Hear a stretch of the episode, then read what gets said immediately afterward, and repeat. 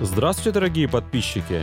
В эфире третий выпуск передачи Weekend Medicine, в которой мы разбираем последние медицинские новости и актуальные исследования. В этом выпуске мы поговорим об онкологической беспомощности в России, обсудим новую технологию редактирования генома и, наконец, перейдем к ревматоидному артриту, точнее к исследованию, где описывается новый взгляд на глюкокортикоиды при лечении этой патологии –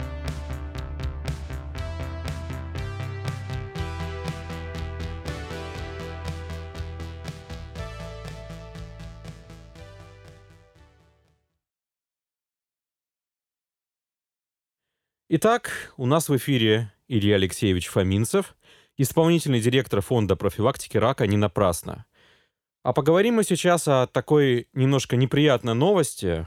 А, не так давно в РБК была опубликована статья, согласно которой Общероссийский народный фронт выявил онкологическую беспомощность в связи с тем, что резко в некоторых регионах увеличивалась смертность от онкологических заболеваний. И в то же время а, летом этого года тоже в РБК выходила статья, и там писалось о том, что увеличилось количество выявленных онкологических заболеваний. То есть не увеличивать количество больных, а научились лучше распознавать эти заболевания. А, поэтому как бы об этом я и хотел поговорить. Действительно, у нас все так плохо, и есть онкологическая беспомощность. А, а я должен ответить сейчас на этот вопрос, да, видимо? Да, да. Есть ли у нас онкологическая беспомощность или нет ее? Ну, готов на него ответить. И это два совершенно, по-моему, не связанных явления, по большому счету. А, то, что произошло изменение а, заболеваемости, увеличение по некоторым видам в некоторых регионах и обсуждение нашей онкологической беспомощности. Надо понимать, что те изменения, которые произошли сейчас – а, сказать, они, скажем так, были заложены там, много лет назад. Да? То есть это не от того, что вот мы сегодня что-то сделали, сегодня изменилась заболеваемость. Представим себе, что мы захотим изменить заболеваемость, уменьшить, предположим, ее, да? ну, как бы смертность. Да? Что мы для этого должны сделать? Мы там должны, видимо, обучить врачей, сказать, закупить необходимое оборудование, наладить процессы лечения, так сказать, наладить там, правильную цепочку диагностики и все такое прочее. Эффект от этого всего, да, чтобы прям вот, вот предположим, мы такие супер ребята и сделали это э, за неделю, предположим, да, эффект от этого мы увидим через много лет. Вот. А, то грубо говоря, как бы, когда мы наблюдаем изменения заболевания смертности, э, сказать, э, во-первых, вот это первое, да, а, сказать, первое соображение. Когда мы наблюдаем изменение смертности, это все равно, что наблюдать, скажем так, сказать, свет от звезды, которая, может, давно уже умерла, на самом деле, да. А, астрономы наблюдают, на самом деле вы же понимаете, что а, сказать, они наблюдают свет, которому много-много там, миллионов лет этому свету. Да? Вот здесь примерно та же самая ситуация. Это первое. Второе, как бы, э, у нас заболеваемость и смертность измеряется только в э, канцер-регистре федеральном. Этот канцер-регистр подконтролен одному э, учреждению, это, собственно говоря, Герцена и Минздрав. Э, и по большому счету, когда Минздрав измеряет свою эффективность э, самостоятельно, то начинаются довольно такие странные вещи. Да? Когда перед ними ставят задачу, что нужно снизить смертность, а они ее снижают, причем снижают прямо сразу буквально после приказа, да, а когда ставят как бы э, и, и начинается как бы смертность от неизвестных причин там там да появляться, э, потому что ее надо где-то скрыть, нельзя же прикопать труп в огороде, да, без медицинской справки о смерти. Поэтому начинаются такие как бы хитрости, связанные со статистикой, да, которые можно скрыть. Начинается резкий рост сердечно-сосудистых заболеваний, смертности, начинается э, рост как бы, от прочих причин как бы, и прочее, прочее. Вот. А, а когда уже отпускают, предположим, политически необходимо как бы, показать смертность, смертность растет. Поэтому э, прямо вот так вот на какие-то конъюнктурные изменения как бы, в э, смертности смотреть не стоит. Да? А смотреть стоит на тренды многолетние. Вот это действительно интересно. А, там уже не скроешь ничего. Вот. Э, э, это одно соображение. Вот одно такое. А второе, вернее, уже соображение, что в большому счету канцер-регистр, его мгновенные изменения, на них можно, в принципе, не особо смотреть, на самом деле. Вот. А третье, а, что можно и нужно сказать по этому поводу, действительно есть сейчас как бы рост смертности от некоторых видов рака и рост заболеваемости, соответственно. Да? Это тренд, это тренд достаточно серьезный. А, и при этом есть снижение по некоторым видам а, рака. Например, как бы снижается заболеваемость и смертность. Это во всем мире так, не у нас в том числе. Смертность и заболеваемость по раку желудка. Причем снижается так, что никакими уже там ничем не скроешь. Это как бы снижается реально. А вот, а, и это не придумано. У нас все довольно пологое снижение смертности от рака желудка и от рака легких. Ну, от рака легких, потому что курить стали гораздо меньше, и заболеваемость уменьшилась, да. Ну, даже примерно за заболеваемостью следует смертность, надо понимать, да. А от рака желудка, ну, потому что это давно, уже с 60-х годов это происходит. И, во-первых, продукты стали более качественные, и в холодильниках стали хранить и, так сказать, обсемененность хеликобактер пилори, и борьба против хеликобактер пилори. А, при этом есть рост по некоторым видам рака, а, по опухолям, связанным с такими факторами риска, как ожирение и вирус папиллома человека. Вот. А, с ожирением связано довольно много видов рака. Это колоректальный рак, рак молочной железы, рак яичников, ну и там ряд других. В том числе, кстати говоря, как бы отчасти, так сказать, там, рак пищевода э, тоже связан с этим, да. Вот. А вирус папиллома человека связан, соответственно, с э, сказать, раком шейки матки, раком анального канала, опухолями головы и шеи, да, опухолями полового. А, вот эти, вот, э, э, сказать, они растут. Да. Но особенно, конечно, видно рост от ожирения. Это прям вот такой резкий рост. И а, тот фактор, о котором ты сказал, как бы, что э, стали лучше выявлять, да, такой тоже фактор присутствует. Но по той причине, что есть же опухоли, от которых не умирают. Да, их много довольно. Рак простаты, например. Там, ну, или рак щитовидной железы. Можно как бы резко повысить заболеваемость этими опухолями, просто начав как бы их диагностировать. А, вот такой тоже фактор. Вот это основные, э, скажем так, драйверы, которые меняют... Э, я перечислил уже пять, получается, драйверов, которые меняют э, смертность. И, кстати, ни один из этих драйверов никакого отношения к нашей онкологической беспомощности, как понять, не имеет. Онкологическая беспомощность присутствует, это факт. А, но присутствует она не потому, что там канцер-регистр растет или падает, как бы, да, но это просто наблюдается по совершенно другим э, критериям. Э, и я готов их обсудить, если есть желание. Если смертность от рака это не является адекватным параметром оценки онкологической помощи, то какие из тех критериев, они в мире признаны и по ним можно оценить адекватно? Ну нет, это вполне адекватный э, сказать, параметр э, онкологической помощи. Но просто вопрос в том, что он не мгновенный, я уже сказал об этом. Он адекватный мог бы быть, если бы, предположим, нужно надо понимать, что как бы еще и заболеваемость разная бывает, не только что как бы смертность, а бывает, ну, например, как бы там заболеваемость раком молочной железы в азиатских странах, она очень низкая. Значит ли, сказать, что у них хорошая помощь онкологическая, как бы раз у них смертность от рака молочной железы низкая? Ну, это не значит. А, поэтому надо так э, сказать, изучать в отношении вот, выживаемость. Вот это показатель онкологической службы. У нас он просто не измеряется. Ну, скажем так, э, в исследованиях и в диссертациях некоторых есть как бы э, в каких-то конкретных локализациях, да, а вот на э, сказать, популяционном уровне в канцере регистре эти данные, вообще говоря, есть, но никто их не вынимает, никто такие отчеты не пишет. Ни в одном отчете э, сказать, по ну, которые, в общем, доступны в интернете, а других-то и нет. Как бы, да? В канцере там нет таких данных. И выживаемость никто не измеряет. Уже измеряют заболеваемость, смертность, но выживаемость нет. Вот выживаемость могла бы быть в теории, как бы, ну, трудно, трудно, сказать на самом деле, как бы, да, э, таким неким мерилом качества онкологической помощи. Но и тут там очень много ограничений и сомнений на эту тему. Вот. Э, на самом деле метрики качества онкологической помощи давно-давно давно разработаны, а их довольно много на самом деле. И они под каждую локализацию свои. А, ну, я могу привести пример. Там, причем там до мелкой конкретики доходит. Э, вот давайте возьмем, там, например, колоректальный рак. Да? Время от подозрения до начала лечения – это метрика. Вот если оно большое, чем оно больше, тем хуже. Да? Сказать, доля э, операций с R0, ну, короче говоря, с операций, при которых короче говоря, края резекции не поражены опухолью, да, это тоже метрика. Уровень пресечения сосудов при операциях, количество лимфоузлов это в удаленных при удаленном препарате, это все метрики качества лечения, да.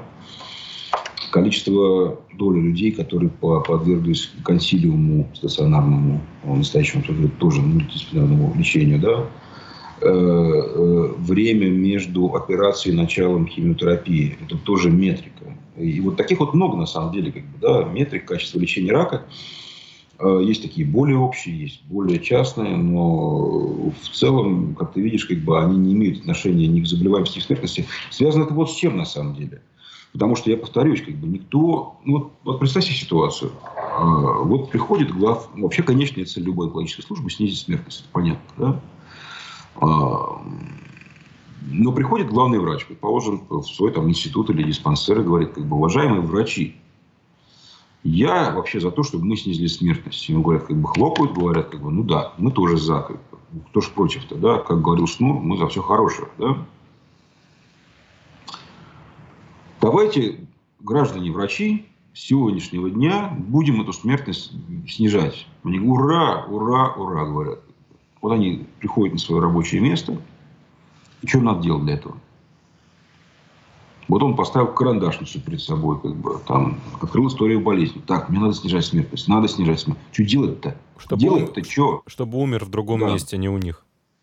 Ну, такой вариант тоже присутствует, конечно, как бы, да, это первое, что приходит в голову.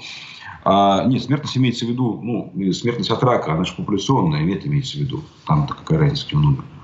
И отправить его в чтобы он умер там, как бы, но это не вариант. Это вопросы к Илону Маску. А, как тебе такое, да? А на самом деле, э, сказать, и никого эта ситуация не устраивает на самом деле. Это не у нас такая проблема, во всем мире такая проблема. Потому что ты не понимаешь, что тебе надо сейчас делать, чтобы она через 10 лет снизилась, эта смертность. Да?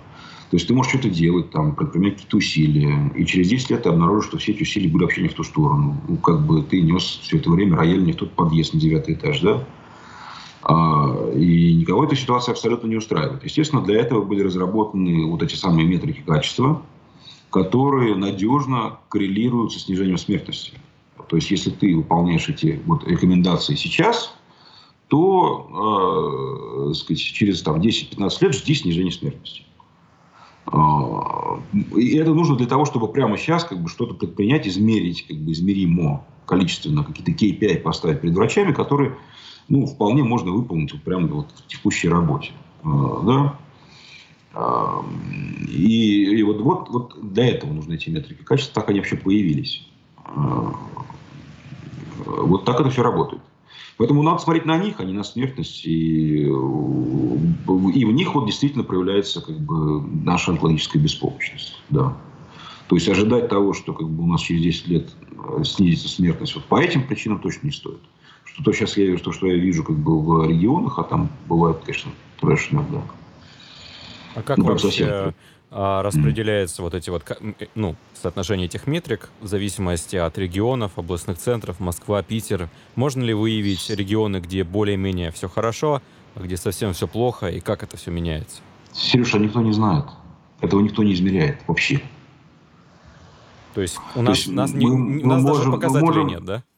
У нас них нет, они сами их не измеряют. Вот я, так э, сказать, у меня вот ординатор из высшей школы онкологии не так давно э, проходил э, сказать, стажировку, ну, ротацию в Омске. Э, сказать, да, и обнаружил там, что они просто вообще, например, не пишут в операционный журнал. Просто не пишут и все.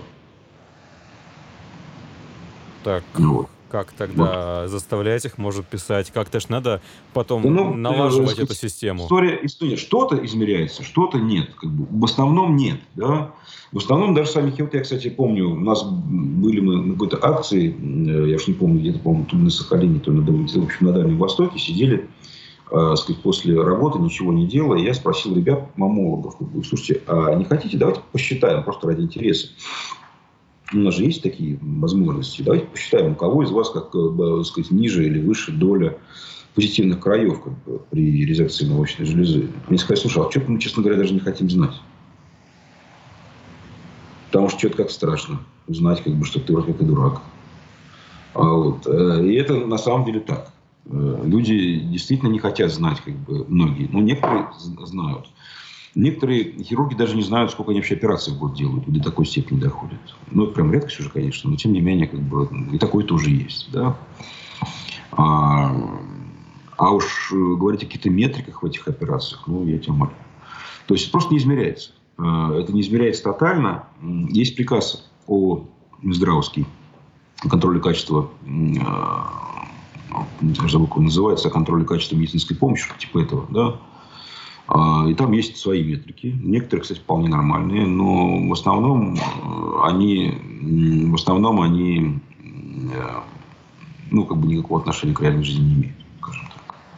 Синяки там, какой-то дни, такая фигня. Вот. Эм, так что Э, здесь это просто невозможно сразу, что никто не измеряет. Мы, кстати говоря, вот сейчас собираемся такой проект запустить, причем на минимальном уровне. Мы не хотим там даже чего-то прям сложно измерять там такое, да. Мы хотим узнать вообще, вот де-факто вообще есть в наличии, там, грубо говоря, там, такая-то методика вообще как таковая в этом там диспансере, да. Что если, допустим, а, патологоанатомы там не пишут элементарные там, показатели, необходимые для принятия решения в иммунистохимии или генетике, то, наверное, как бы даже не, не, не имеет смысла узнавать, качественно ли делают они все остальное или нет. Если просто нет, а нет суда нет. Да? Если, предположим, как бы, э, сказать, не все виды операций выполняются там, при той или иной патологии, а выполняется там определенный ну, небольшой набор, наверное, это говорит о, том, что это отделение, в общем, довольно некачественное. Это ДТП. Если там этих операций выполняется три штуки в год, то, наверное, не стоит ждать там какого-то великого качества. А, потому что ну, надо понимать, что хирург, который там, выполняет менее 50 операций определенного типа в год, ну, вряд ли он это нормально делает. Да? Ну, можно ждать, конечно, зависит от операций. Ну, бывают такие операции довольно редкие, но тем не менее, э, вот для таких вот массовых, там, типа, например, там, простатоктомии, например, да, он делает их там 10 в год. Ну, скорее всего, он не, не ас в этом вопросе. Потому что есть люди, которые делают там 70, 80, 100 в год делают. Такое тоже есть. Вот.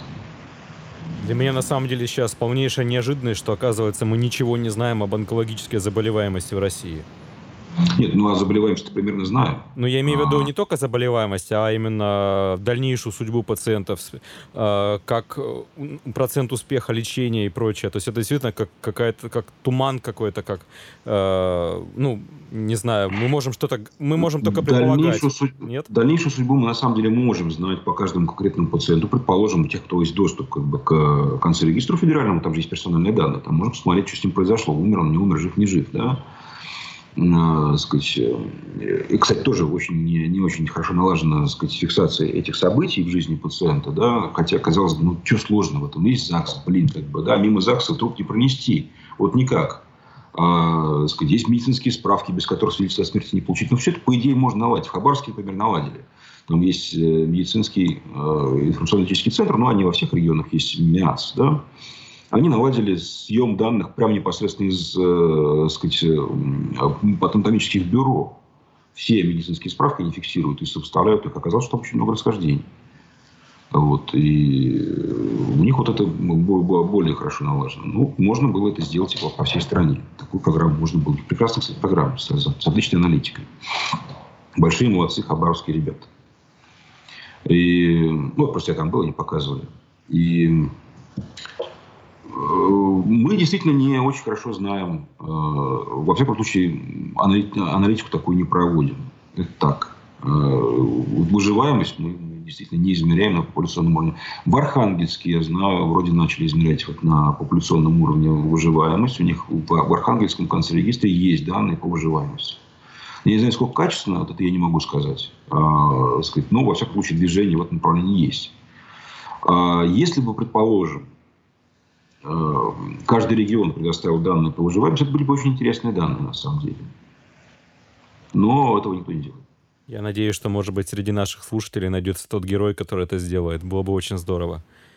А, а кстати, вот я знаю, что сказать, среди ваших слушателей сказать, есть человек, вот недавно у нас девушка, сказать, близкая подруга всех резидентов ВШО, которая там во всех тусах всегда участвовала, уехала учиться в Швецию, Каролинский институт и, сказать, эпидемиологии. Я, кстати, всем слушателям советую сильно задуматься о том, чтобы учиться эпидемиологии. Вот это дико дефицитная специальность. Имеется в виду не, не та эпидемиология, которую нам вузы нам преподают как, про а, сказать, инфекции и про все остальное. Эпидемиология, как, по сути, и прикладная доказательная медицина.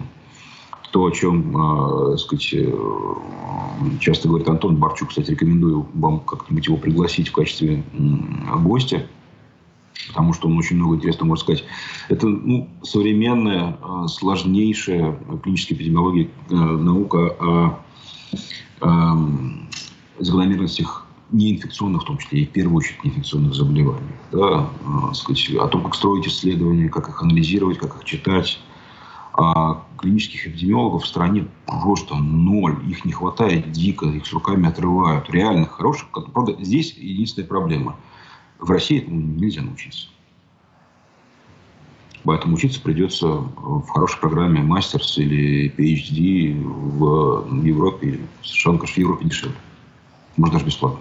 Мне этого специалиста вчера советовали, говорили, мол, давайте на, на подкастово будет отлично. Ну вот, еще... Антона Борчука? Да, Да-да-да, именно о нем. Вчера буквально писали. Давайте его на подкаст позовем. Он отлично да, расскажет.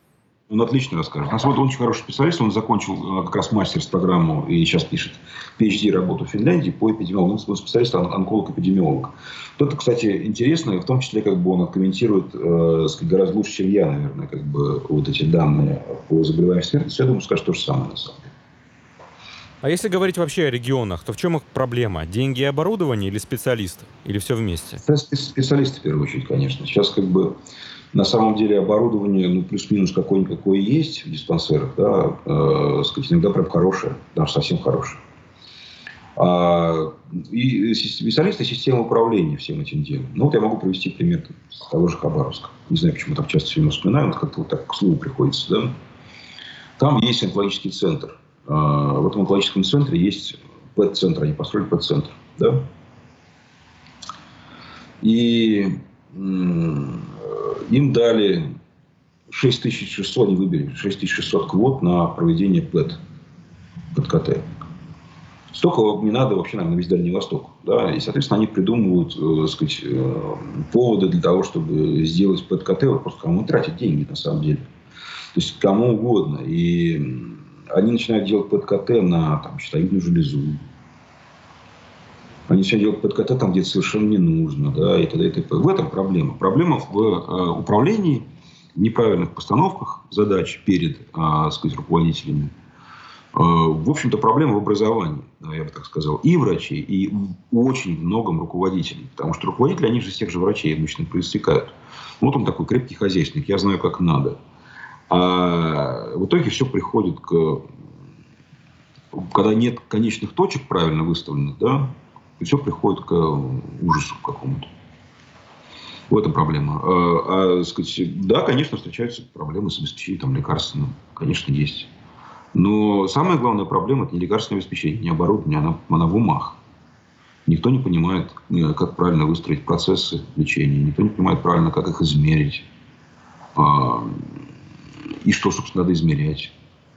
И Честно говоря, я думаю, что все это кончится довольно быстро, э, сказать, тем, что государство просто перестанет финансировать, ну, частные все это, государство будет финансировать частные клиники.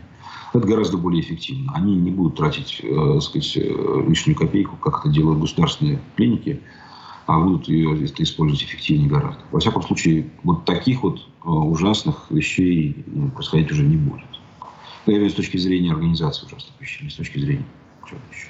Так вроде наоборот, сейчас триллион рублей выделяют на борьбу с онкологическими заболеваниями. Ну, и что? Триллион рублей. Если, так сказать, триллион рублей, это получается...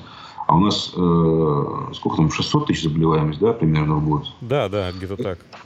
Так, просто чисто ради интереса посмотрим. Вот так вот. Если на каждый рак в год сколько выделяет рублей? Так, сейчас посчитаем. Триллион, триллион рублей, да? Триллион, да триллион, это вот я сейчас миллион нарисовал. Тут вот, миллиард, сейчас... Вот этот триллион, как бы, да? В 2019-2021 годах будет 330 миллиардов рублей. А потом, то есть там несколько траншей будет, но всего около триллиона. То есть в ближайшие там 4 года ага. будет 330 миллиардов выделено на борьбу с онкологическими заболеваниями.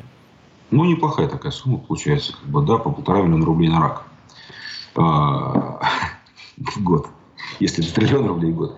Ну, я на самом деле как бы очень скептически отношусь к этому. Это, конечно, нет. Во-первых, это хорошо. Начнем с того, что если выделяют деньги на ОПО, это всегда хорошо. Ничего хорошего, плохого в деньгах нет. Это сразу могу сказать. Э, кому-то станет легче жить, кто-то от этого спасется. Но э, есть у меня такое подозрение, в общем, оно вполне довольно обосновано, что значительная часть этих денег будет потрачена неэффективно.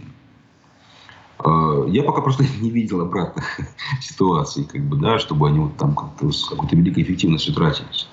А, есть у меня подозрение, что сказать, там часть людей на этом нагреет руки крепко. А, и не только руки, а вообще все части тела, какие только смогут представить, и нагреют. А, есть подозрение, что даже сказать, бог-то с ним с воровством. Сказать, самое-то главное, что направить не туда, вот это вот, скорее всего.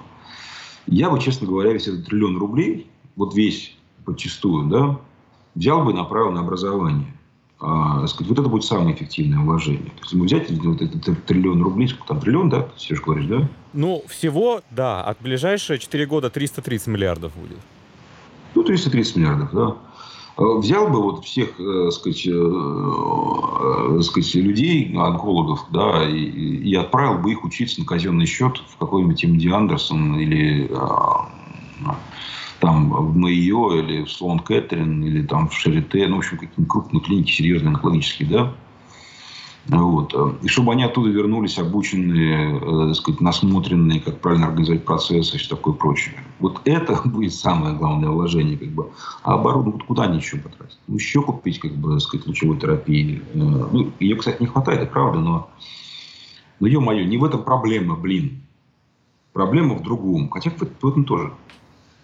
То, тоже. то есть, условно говоря, специалист, э, который прошел обучение, допустим, в э, одной из ведущих клиник мира, и он направлен в среднестатистическую больницу, mm-hmm. ни рыба, ни мясо, это будет более эффективно, чем обычный, Гораздо. обычный Гораздо. ординатор, который э, сейчас устроился в больницу, но там вот просто как будто 22 век, вот новейшее все. Гораздо, да. гораздо эффективнее, гораздо эффективнее это будет, это сто процентов так. Плюс я бы еще обучил на этот же казенный счет организаторов здравоохранения, имеется в виду как бы public health менеджеров, как бы и как раз тех самых клинических эпидемиологов. То есть, ну, если уж у вас, э, сказать, есть триллион рублей, как бы, то я бы на месте, э, сказать, нынешнего Минздрава поступил как Петр Первый примерно, да, то есть он отправил людей в Голландию учиться. Ну, прямо как раз в ту же самую Голландию надо отправить. Вот, э, потому что там прекрасные университеты есть, как бы, которые занимаются блестящей и public health, и эпидемиологией, и всем остальным. Потому что без этих людей организовать здравоохранение грамотно невозможно. Вообще решение принять нельзя. На, вот, на уровне популяционном без них нельзя. Не выйдет. Потому что, сказать, э, и они, только они знают, э, какими методами измерять успех, и как его как понять, успешным или нет. Если вы даже этого не можете измерить, то к успеху вы точно не придете. И придется писать в отчетах какую-нибудь очередную лабуду, как бы о том, что у нас, дескать, э, э, сказать, как мы бороздим простор Большого театра. Каждый божий раз ведь выдумывают, ну, просто полную же хрень. Читаешь, иногда думаешь, ну, ну как тебе... Вот ты же на докладах, я слышал там доклады главных онкологов. Один главный онколог однажды заявил, как бы, э, не главный онколог тогда был, врач-диспансер он был, что у нас смертность в Питере растет из-за того, что гранитные набережные, а они фонят. Ну и Петр Первый виноват, да. Ну, ну, ну, кто угодно, как бы, да, но только не я, как бы. А, э, а еще там кто-то заявляет, что э, вот, я, вот это вот самый высший платаж был, как бы, да, смертность растет, причем растет неуклонно, а заболеваемость там не особо растет, смертность растет. И было такое объяснение, дескать, что мы научились прекрасно лечить людей, и поэтому к нам приезжают из других регионов, и тут заразы умирают портит нам статистику. А это потому, что мы его хорошо очень лечим. То есть, э, и, и это прокатывает. И все так кивают, ну да, видимо, так и есть, да. Он же главный. Хорошо. Это на полном, это, это взрослые люди сидят, как бы сказать, там э, большие, так сказать, э, товарищ Сталин большой ученый, как бы, да. Там, они все профессора, там не профессора, понимаешь, как бы конференция, как бы, да, там ассоциация, не ассоциация. Сидят люди и всерьез это говорят. И всерьез их слушают. Ну, то есть это как бы как вообще? Это же, ну, он же там облечен властью, там у него там должности и прочее, прочее. И, и, э, и ты такой там подам-подам-пам. Ну, ну, вообще что ли? Ну, ну что за бред-то? То есть, как бы у нас смертность от того, что мы лучше лечим, правильно я понимаю? Просто. И вот так вот, чтобы этого не было, нужны клинические эпидемиологи, которые выставят правильные метрики, и к ним надо идти. Но в действительности ну. я просто хочу немножко подытожить. Все-таки увеличилась смертность от рака или, все или нет? Потому что тут написано вот в этой статье РБК, что э, вот рост смертности рака за год, допустим, в Магаданской области плюс 7%, 7,7%. В Дагестане 7,2%. Так а там просто в Магадане и в Дагестане, я допускаю, как бы, что просто регистрировать начали более-менее. Появился регистратор, как бы, и все. То есть вот. Э, никакой там, из, никакого изменения экологической ситуации или чего-то еще нет? То да, есть... ну, слушай, ну, конечно, ну, как бы, э, ну, хорошо, изменилась ситуация в Магадане, как бы, экологическая, там, на прошлой неделе. Когда мы от этого увидим эффект смертности изменений? Ну, Десятилетия ну, спустя. Десятилетия спустя, как бы, да. То есть, ну и что? Я просто думаю, что вопрос в, в, в изменении качества регистрации. Это вся история. Ну или как бы там способа регистрации. ДТП. Грубо говоря, появился новый патологоанатом там, в Магадане, там не так-то много людей, да, и который начал э, сказать, использовать другой, другой метод, э, сказать, проявления причины смерти. Ну и все, и, пожалуйста, вот тебе растет заболеваемость и смертность. Как бы. А в Дагестане, кстати, вообще интересная история. У них же вообще вскрытия нет. У них вскрытия запрещены. Там же мусульманская республика. А, сказать, может, там появился какой-нибудь, там, не знаю, МРТ посмертное появилось, вот появилось как бы... А там, кстати, такая есть методика на, сказать, посмертное вскрытие, через МРТ, МРТ вскрытие называется, да? В мусульманских странах используется. Там или ПУЗИ поставили диагноз, труп на УЗИ делают, э, сказать, и вот у них смертность стала расти. Такое тоже могло быть. Это же не... Э, сказать, вот эти мгновенные изменения э, сказать, заболеваемости и смертности, ну, они ни, ни о чем не говорят вообще. Вот. Имеет смысл смотреть только на тренды. Вот так. В общем, многолетние тренды. Нужны ли нам вообще такие желтые заголовки, что вот онкологическая беспомощность и прочее? Это же пугает людей, это распространяется по интернету. Я это увидел в нескольких сообществах ВКонтакте, которые специализируются ну, на плохих новостях, скажем так.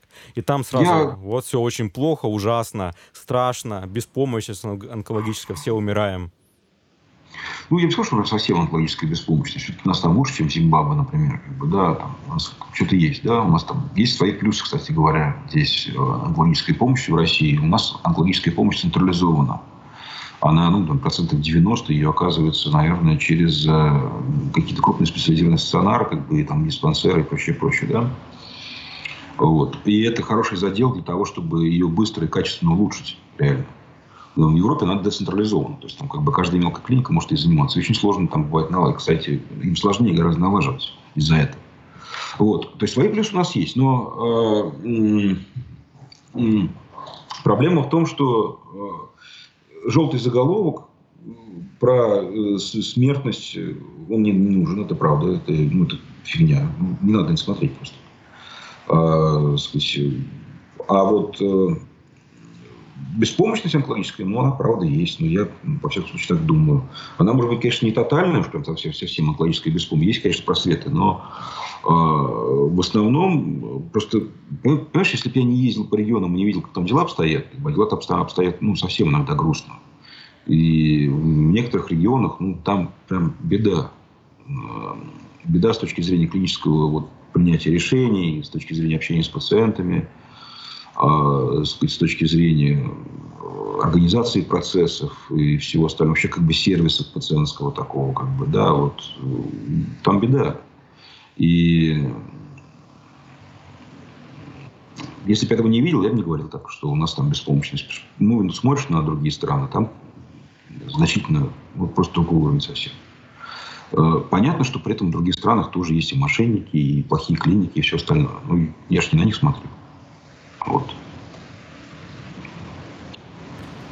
Большое спасибо. Будем надеяться, что все-таки мы сможем преодолеть вот э, огромное количество этих онкологических проблем, станем лучше выявлять лечить, и наконец-таки регистрировать правильно. Спасибо. Ну, как говорят, э, сказать, онкологи, у надежды самая высокая выживаемость. До свидания. Угу. До свидания.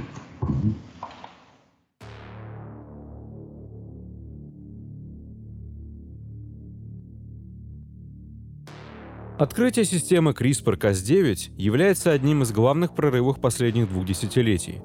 Но, к сожалению, когда начал постепенно проходить хайп, связанный с появлением этой технологии, стало понятно, что она не лишена недостатков. Ее точность была низкой, и часто возникали непредсказуемые мутации в клетках – Недавно в журнале Nature Biotechnology было опубликовано исследование, в котором Кевин Рой и соавторы представили новую технологию, которую они назвали Majestic. Авторы утверждают, что она обладает намного большей точностью, нежели CRISPR, и потенциально лишена его недостатков. Мы попросили Александра Юрьевича Панчина, биолога и популяризатора науки, немного рассказать об этой технологии. А, ну, надо сказать, что этот метод сам по себе основан тоже на CRISPR, и просто его дополнили. Вообще это очень модный сейчас тренд, чтобы брать какую-то технологию, основанную на использовании какого-то белка, и к этому белку приделать какой-нибудь еще белок. И с криспами так делали уже много раз. Например, делали специальные генно-модифицированные криспы, которые бы обладали более высокой точностью узнавания места, где нужно сделать разрез. Теперь была такая идея, что можно взять CRISPR, а, который узнает некоторый участок Э, ДНК, используя так называемую направляющую РНК, и сделать так, чтобы он разрезал, например, не две цепочки ДНК, а только одну цепочку ДНК, ну, из двойной спирали. И сделать так, чтобы, например, один такой белочек сел на молекуле ДНК в одном месте, а другой сел на другой цепочке ДНК, ну, точнее, ну, на, на, на другом стренде, то есть на у, ДНК две цепи, значит, на одной цепочке садится один белок, на другой садится другой белок рядышком. И только когда они оба сели и разрезали по одной цепи, тогда происходит э, разделение а, двух фрагментов друг от друга. И это повышает точность, потому что должно быть два распознанных участка, а, чтобы произошло такое разрезание. Но вот такого рода вещей очень много, и здесь авторы придумали как бы следующую э, штуку, что можно к белку, ну, к этой системе разрезания, к этим молекулярным ножницам приделать еще белок, который умеет э, связываться с ДНК, и он может подтащить к тому месту, где происходит разрез, э, некоторую последовательность э, ДНК, которую туда же нужно и вставить. И таким образом, как бы момент э, разрезания и вставки оно оказывается ну, более, скажем так, быстрым, более скоординированным и, соответственно, более надежным. А какие-то проблемы, которые были у CRISPR, эта технология не решает? То есть что-нибудь осталось чего негативного? Ну, я не видел э, каких-то, я не, не смотрел подробно данные о том, как у этого метода с э, наличием каких-то побочных, ну, побочных э, мутаций информации в каких-то других местах, где этого бы не хотелось. А, что там еще авторы придумали, это то, что называют баркодинг. Баркодинг — это когда мы э, можем зашифровать последовательность нуклеотидов, какую-то информацию, пометить какой-то э, участок ДНК специфическим образом, уникальным и мы можем потом посмотреть, э, например, потому что они там где работали с дрожжами, если не ошибаюсь. Да, да, дрожжи. И они дрожжи. могли в разные клетки э, дрожжей вставить разные участки ДНК и при этом посмотреть на то, э, в какую клетку что вставилось. То есть мы смотрим на фенотип, допустим, э, клетки, там эти, эти дрожжи, они какие-то особенно клевые. Ага, и смотрим, что в них вставилось. Вот. Э, ну, в принципе, они немножечко расширили э, арсенал генного инженера современного, как я могу судить. Эм, проблемы, э, конечно же, могли остаться. Ряд критиков CRISPR говорили о том, что это будет очень трудно использовать для так сказать, взрослого человека. То есть методов доставки. для взрослого человека. Ну, в качестве ну, именно... Главная вообще проблема Э, главная проблема с любыми современными методами генной инженерии, направленными на работу со взрослым человеком, это то, что нам сложно доставить в нужные типы клеток э, необходимые генетические конструкции.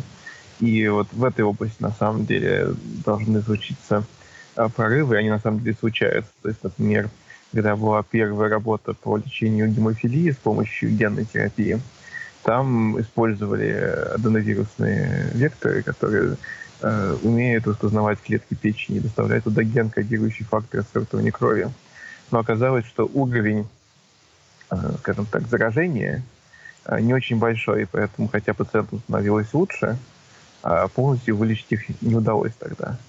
А, потому что на самом деле, когда мы пытаемся использовать какой-то вирусный вектор, то иммунная система начинает с этим бороться.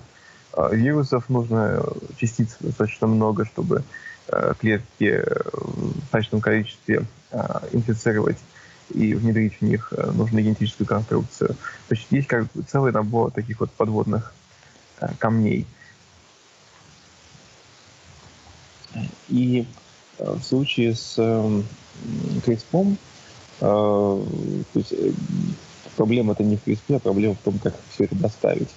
И эти технологии эту проблему как бы не адресуют. Но уже сегодня появились более хорошие векторы, способы доставки. Вот недавно была новость, когда гемофилию одного из типов такие э, полностью вылечили, потому что, в частности, научились э, делать это ну, более аккуратно, точно и воздействовать на необходимое количество клеток в организме. То есть параллельно ведутся множество направлений, которые в конечном итоге приведут а, к тому, что эти технологии постепенно станут более рутинными. Можно такую метафору провести, да, то есть для того, чтобы там компьютер хорошо работал, да, нужны хорошие там процессор, видеокарта, жесткий диск, и часто вот всеми этими компонентами э, занимаются их разработкой, в частности, и разные компании. Вот так и в области биотехнологий есть лаборатории, которые специализируются на создании новых способов доставки, есть лаборатории, которые пытаются понять, а что именно нам нужно менять для того, чтобы лучше изменилось, ну, чтобы, чтобы получить необходимый фенотип. А есть лаборатории, которые специализируются на разработке новых методов, собственно, генной инженерии, в данном случае. А, и вот для того, чтобы сделать ну, уже какой-то конечный а, ну, эффективный инструмент, как бы, который, которого требуется, чтобы там и правильная мутация была внесена правильным методом и при этом в правильных клетках. Для этого нужно комбинировать э, достижения научные разных групп, опубликованные в разных статьях.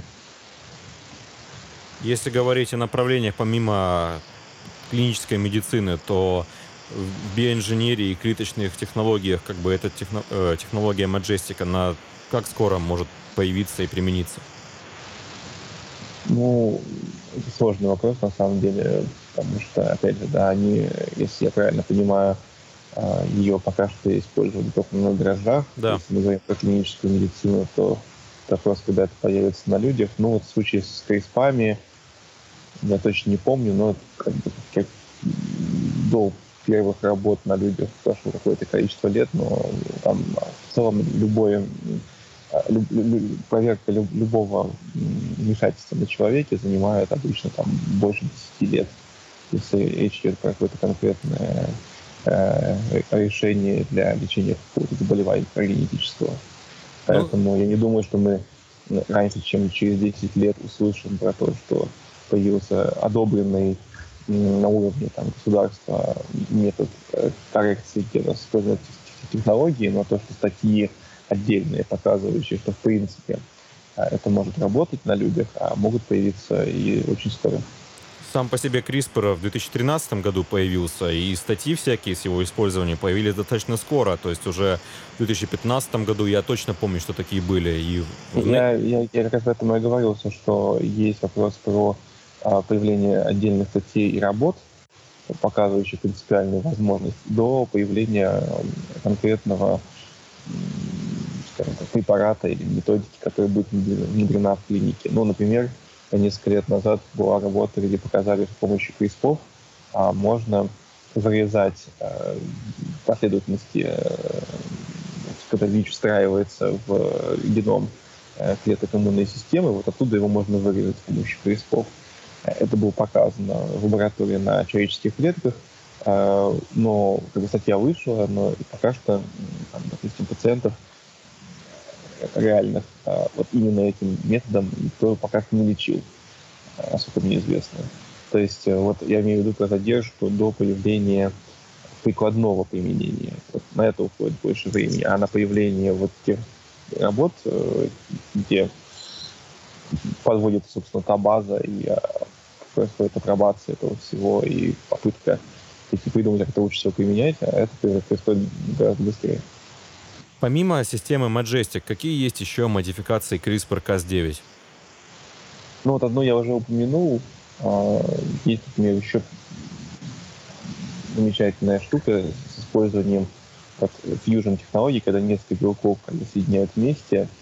А, помимо CRISPR есть другие типы молекулярных ножниц, Например, есть а, такая, что называется Таллин, если не ошибаюсь. Да, Таллин, и есть такая была система. технология, где взяли криспы. А, у криспов есть участок белка, который позволяет распознавать ДНК, а есть, собственно, сами молекулярные ножницы. Вот эти молекулярные ножницы у них как бы отняли, то есть э, с помощью генной инженерии получили мутантный Cas9, который не разрезает ДНК, но по-прежнему он ее узнает, используя всю ту же направляющую РНК. А дальше к нему приделали половинку вот такого другого механизма разрезания ДНК. По-моему, на Таллине была основана эта штука, но я могу ошибаться. Там были какие-то молекулярные ножницы, которые для того, чтобы они функционировали, должны собраться из двух половинок. И вот одна половинка приделывается к одному белку Cas9, другая половинка приделывается к другому белку Cas9. А оба они, эти Cas9, разрезать не умеют а, поодиночке. Но если один белок Cas9 сел в одном месте, и другой белок Cas9 сел в соседнем месте, и между ними оказалось строго определенное расстояние, то тогда вот эти другие молекулярные ножницы, они могут э, сформировать димер, то есть э, из двух половинок получить единую целую, и это единое целое таки делает разрез между этими двумя Э, местами, где сели белки КАЗ-9, вот, не работающие. А, вот. И таким образом тоже увеличили например, точность. Но такая есть модификация. Я думаю, что их на самом деле сильно больше. А, за последнее время должно было появиться. Я просто не, а, не очень следил за этим. Ну, то есть пока это только первая ласточка, которая связана с этой, этой технологией. Стоит, наверное, ожидать большего количества статей, чтобы уже о ней судить. Ну, ну, просто могут быть э, нюансы, связанные с э, тем, как функционируют клетки того или иного организма. В данном случае я э, просто не очень хорошо понимаю, я не являюсь узким специалистом в том, а, какие условия необходимы для того, чтобы эта штука таки работала в клетке. Так вот, сходу я не могу назвать причину, по которой это бы не работало в другом типе клеток но, может быть, я не знаю каких-то деталей, которые известны авторам исследования. Я надеюсь, что технология Majestic приблизит наступление будущего в плане того, что постоянное и повсеместное применение редактирования генома в медицине, фармакологии, биоинженерии и прочем. Потому что и CRISPR обладал задатками для этого, но потенциально это же лучше, чем CRISPR. Поэтому должно получиться интересно. Единственное, что действительно пока никаких нет статей, кроме этой, и стоит ждать каких-то более детальных исследований. А это такая первая ласточка. Ну, собственно, и когда CRISPR предвещали успех, речь, конечно же, шла не, шла не только про ну, тот исходный его вариант, а как раз с учетом того, что возможны такого рода его модификации, потому что тем замечательно современные биотехнологии, что мы можем не только менять геномы, но мы можем менять наши собственные инструменты для генной инженерии, делать их более приспособленными к тем узкоспециализированным задачам, которые хотим решать. То есть и Majestic это, конечно, не, далеко не финал. Ну, конечно, я думаю, что, в принципе, в каком-то там, относительно, даже, может быть, близком будущем э, мы сможем просто вносить множественные изменения в геном параллельно, а, исправлять большое количество ошибок параллельно а, в одной клетке а, с помощью каких-то сложных комплексов белков. Но это все еще впереди. Пока что вот, да, мы приблизились немножко к тому, что мы раньше нужно было использовать э, существовавшие уже клетки, некоторые механизмы, которые позволяют вместо разреза сделать ставку. Теперь вот мы можем э, немножко этому процессу подсадить. Большое спасибо, было очень интересно. До свидания. Всего доброго. Итак, у нас в эфире Панкратов Вячеслав Игоревич, ассистент кафедры внутренних болезней номер один Курского государственного медицинского университета. А поговорим мы про новую теорию, связанную с глюкокортикоидами и ревматоидным артритом. Ученым под руководством Маши Коэн удалось доказать нам в опытах на мышах, что строма теперь рассматривается как основная мишень воздействия глюкокортикостероидов при воспалительном артрите. Ранее считалось, что таковой мишенью являются иммунные клетки. Ну, сперва такой водный вопрос. Ревматоидный артрит. Каков масштаб проблемы и как обстоят дела сейчас с ним? А, добрый день, уважаемые слушатели. Ревматоидный артрит – это хроническое аутоиммунное заболевание с поражением синовиальных суставов, а, которое довольно распространено и считается после остеоартроза вторым наиболее распространенным заболеванием в мире. По общим оценкам, э, им страдают, если брать все формы, вплоть до 1% всей популяции. Но, естественно, э, диагностические цифры, они и показатели несколько меньше э, этого, но это не умаляет того, что заболевание э, встречается довольно часто, и э, всем э, докторам, в том числе врачам первичного звена, очень важно э, знать о диагностике и лечении данного заболевания. Глюкокортикоиды являются удивительными веществами. Я много изучал их действия, в основном связанные с поведением человека и животных, и плюс применение их в качестве противовоспалительных агентов. Какова их роль в лечении и в патофизиологии ревматоидного артрита? А, роль глюкокортикоидов в современном лечении ревматоидном артрите а, на самом деле сейчас довольно ограничено. Дело в том, что э, они были довольно популярны в лечении еще каких-то лет 15-20 назад, но в связи с развитием новых биологических, в особенности методов э, лечения глюкокортикоиды сегодня отошли на второй план. Они по-прежнему применяются э, при ревматоидном артрите, но сегодня, э, согласно последним рекомендациям, они применяются в качестве некой бридж-терапии, которая позволяет быстро снизить активность заболевания, особенно в дебюте при высокой активности, и пациент, э, эм, пока пациент э, начинает получать цитостатическую терапию, которая будет действовать несколько позже, э, глюкокортикоиды неплохо справляются с этим эффектом. Но, как мы поговорим позже, из-за количества побочных эффектов терапия длительная, особенно глюкокортикоидами, довольно ограничена.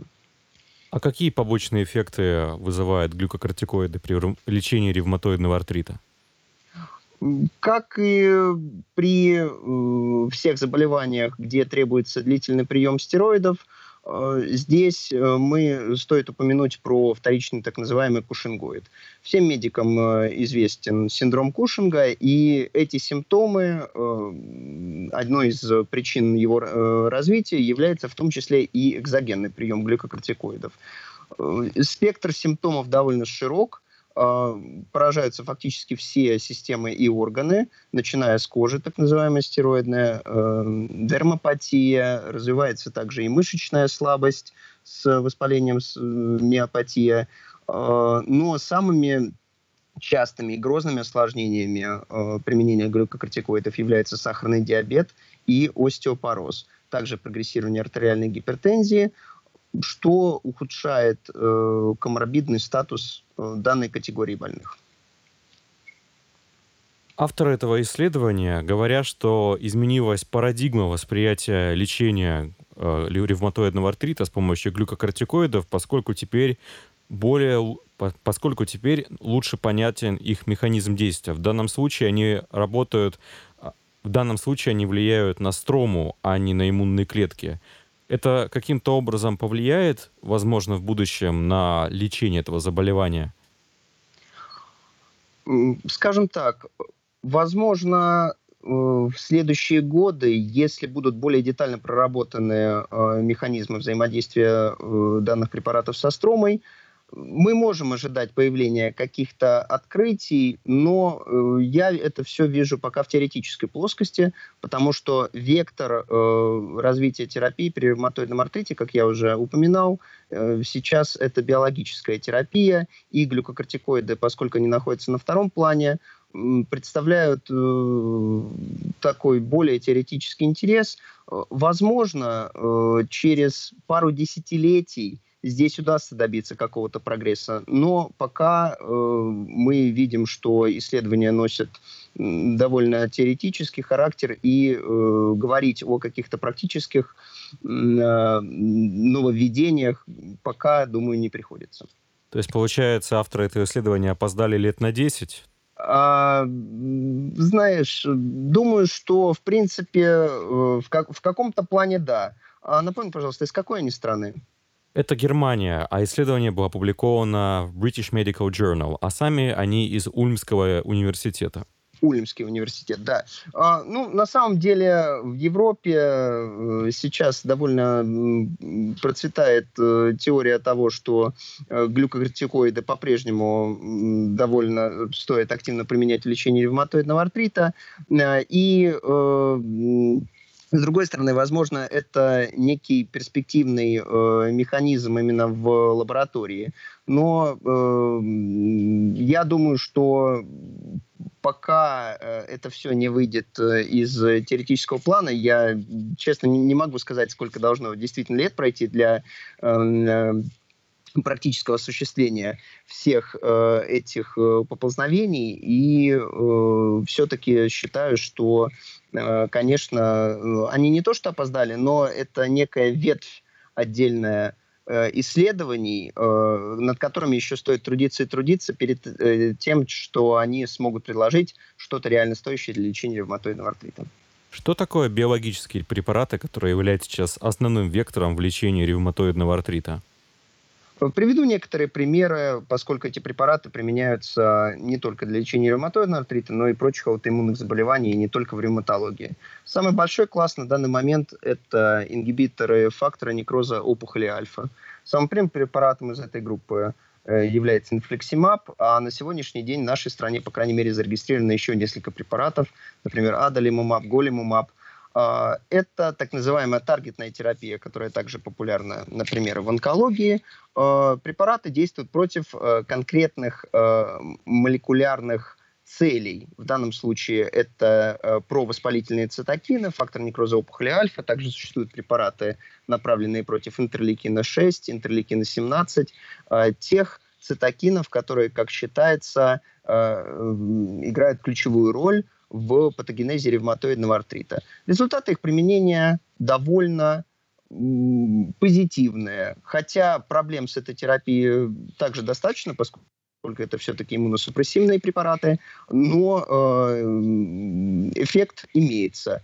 Ну и еще, конечно, стоит упомянуть, что э, поскольку они производятся геноинженерными методами, то эта терапия достаточно дорогостоящая, и, к сожалению, э, страховые компании не могут обеспечить всех нуждающихся в них. Аналогичная проблема существует сейчас в офтальмологии. Там тоже применяются моноклональные антитела. Они применяются для того, чтобы ингибировать рост новообразованных сосудов. Это так называемые ингибиторы VGF.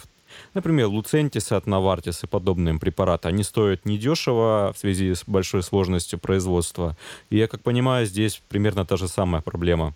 Как, наверное, и вообще, а... и вообще с любыми моноклональными, моноклональными антителами. Э, да, совершенно верно. Э, единственное, что эм, э, поскольку эти препараты уже некоторое время находятся в медицинском поле, допустим, тот же инфлексимаб, он используется где-то с 2000 года, а для них э, сейчас уже, поскольку патенты э, на эти препараты, оригинальные патенты начинают заканчиваться, для них э, выпускаются копии, но эти копии не называются дженериками, они называются биосимилярами, поскольку от слова similar, подобный, поскольку производителям необходимо синтезировать их э, дново на своих э, биологических заводах. Но это, опять-таки, в некотором плане э, решает э, проблему стоимости, но э, время, время, время и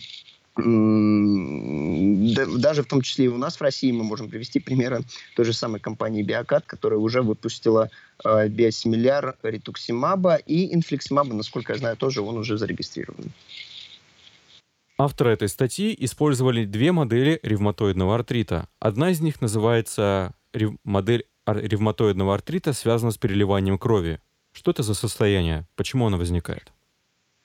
А, так называемый э, serum transfer arthritis, тут немножко, наверное, неправильный перевод э, насчет связанного с переливанием крови, скорее это, это перенос сыворотки. Сыворотки, да. да. Угу. Совершенно верно. А, это недавно появившаяся новая мышиная модель артрита, которая включает эм, активные иммунологические механизмы, э, эффекторные так называемые.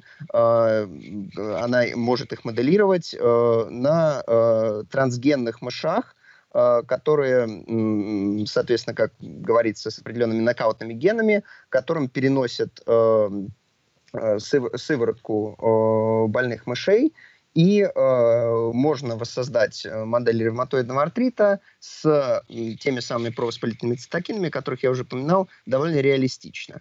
А, есть другие модели э, животных э, артритов, например, коллаген-индуцированный артрит, который довольно давно уже применяется, но э, с учетом того, что молекулярные механизмы Э, связанные с э, цитокинами на таком артрите, изучать довольно сложно, э, был предложен вот такой вот перенос сыворотки, который довольно успешно применяется в последние годы, и не только для изучения ревматоидного артрита, но и прочих аутоиммунных заболеваний в ревматологии, позволяя отследить эффекторные механизмы заболевания, что очень важно для изучения как патогенеза, так и, возможно, терапевтических решений э, для лечения данного заболевания. А не возникало ли похожих состояний у человека после переливания?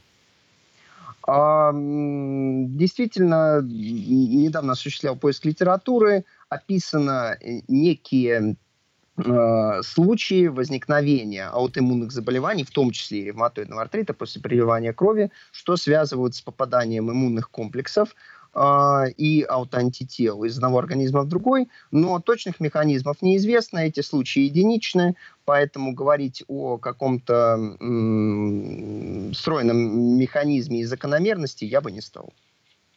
Чтобы выявить роль стромы, Авторы этого исследования создали специальную модель, так называемую модель адъювантного артрита. Вопрос, насколько сложно экстраполировать данные, полученные от этих мышиных моделей, на человека? Эм, как я уже упомянул, вот эта модель с переносом сыворотки, она довольно эффективна в изучении эффекторных механизмов. Э, то есть э, все те провоспалительные цитокины и клетки, принимающие участие в аутоиммунном воспалении, довольно неплохо могут, могут быть воспроизведены. Э, и, в принципе, подобные механизмы у человека совпадают ну, скажем, более чем на 90%.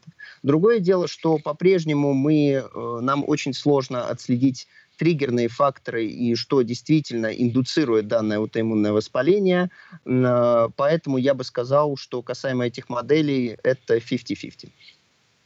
А если говорить о триггерных факторах, то что сейчас к ним относится? При ревматоидном артрите абсолютно неизвестно, кроме как генетическая предрасположенность, э, которую, о которой говорят по, по поводу всех аутоиммунных заболеваний, ассоциация с некоторыми антигенами э, HLA, э, то и опять-таки абсолютно наследственной предрасположенности, естественно, к этому заболеванию нет. То есть в семьях в случае аутоиммунных ревматологических заболеваний это составляет где-то менее 10% от общего числа случаев. Э, то э, никаких конкретных триггерных факторов не говорится. Естественно, это считается, что это вирусные инфекции, считается, что, возможно, это ионизирующая радиация, курение, но это все теории, никакой четкой ассоциативной связи между этими факторами не выявлено до сих пор. Помимо биологических препаратов, есть какие-то новые интересные направления в лечении ревматоидного артрита? А, да, совсем недавно был зарегистрирован препарат тофоцетинип, э, в нашей стране, по крайней мере. А, это так называемый ингибитор янускиназ. А, они применяются во многих областях медицины, в частности, э, в гематологии уже более 10 лет успешно применяется иматинип для лечения хронического милолейкоза. А, когда э, там была обнаружена филадельфийская хромосома и ассоциируемый химерный ген, была точно найдена тирозинкиназа, ответственная за этот процесс, что позволило улучшить терапию этих больных радикально, 90% эффективности. При ревматоидном артрите, конечно, не все так просто, поскольку механизмы здесь достаточно неоднозначны, но вот эти сигнальные молекулы, так называемые янускиназы, они э, играют, безусловно, очень важную роль, и э, результаты э, рандомизированных исследований говорят о э, отличной эффективности данных препаратов, особенно при ранней диагностике ревматоидного артрита. А, э, плюс еще бонусом идет то, что эти препараты применяются внутрь. А, они выпускаются в таблетках, и это очень удобно для больных, которым не нужно получать э, инфузии и подкожные инъекции э, тех же самых биологических препаратов. Однако э, здесь еще нам предстоит долгий путь по выявлению точного спектра всех побочных явлений и точного определения места этой терапии в общей конве лечения ревматоидного артрита. Думаю, что лет через 5-7 мы окончательно э, сможем более-менее увидеть результаты, связанные с этими препаратами, и э, сказать, э, эффективны ли они биологические терапии, стоит ли их применять э, раньше, потому что э, по последним данным некоторые ученые говорят о том, что в принципе даже можно будет отказаться от такого золотого стандарта терапии потенциально, как метод Рикса. Большое спасибо, пожелаем удачи ученым на их нелегком пути. Ну вот и все. Подошел к концу эфир нашего третьего выпуска. Обязательно отпишитесь в комментариях, расскажите, что вам понравилось или не понравилось. Нам очень важно ваше мнение. Также мы планируем запустить несколько рубрик в рамках новостного подкаста. Если у вас есть какие-то идеи, обязательно расскажите о них. Спасибо за внимание и до новых встреч.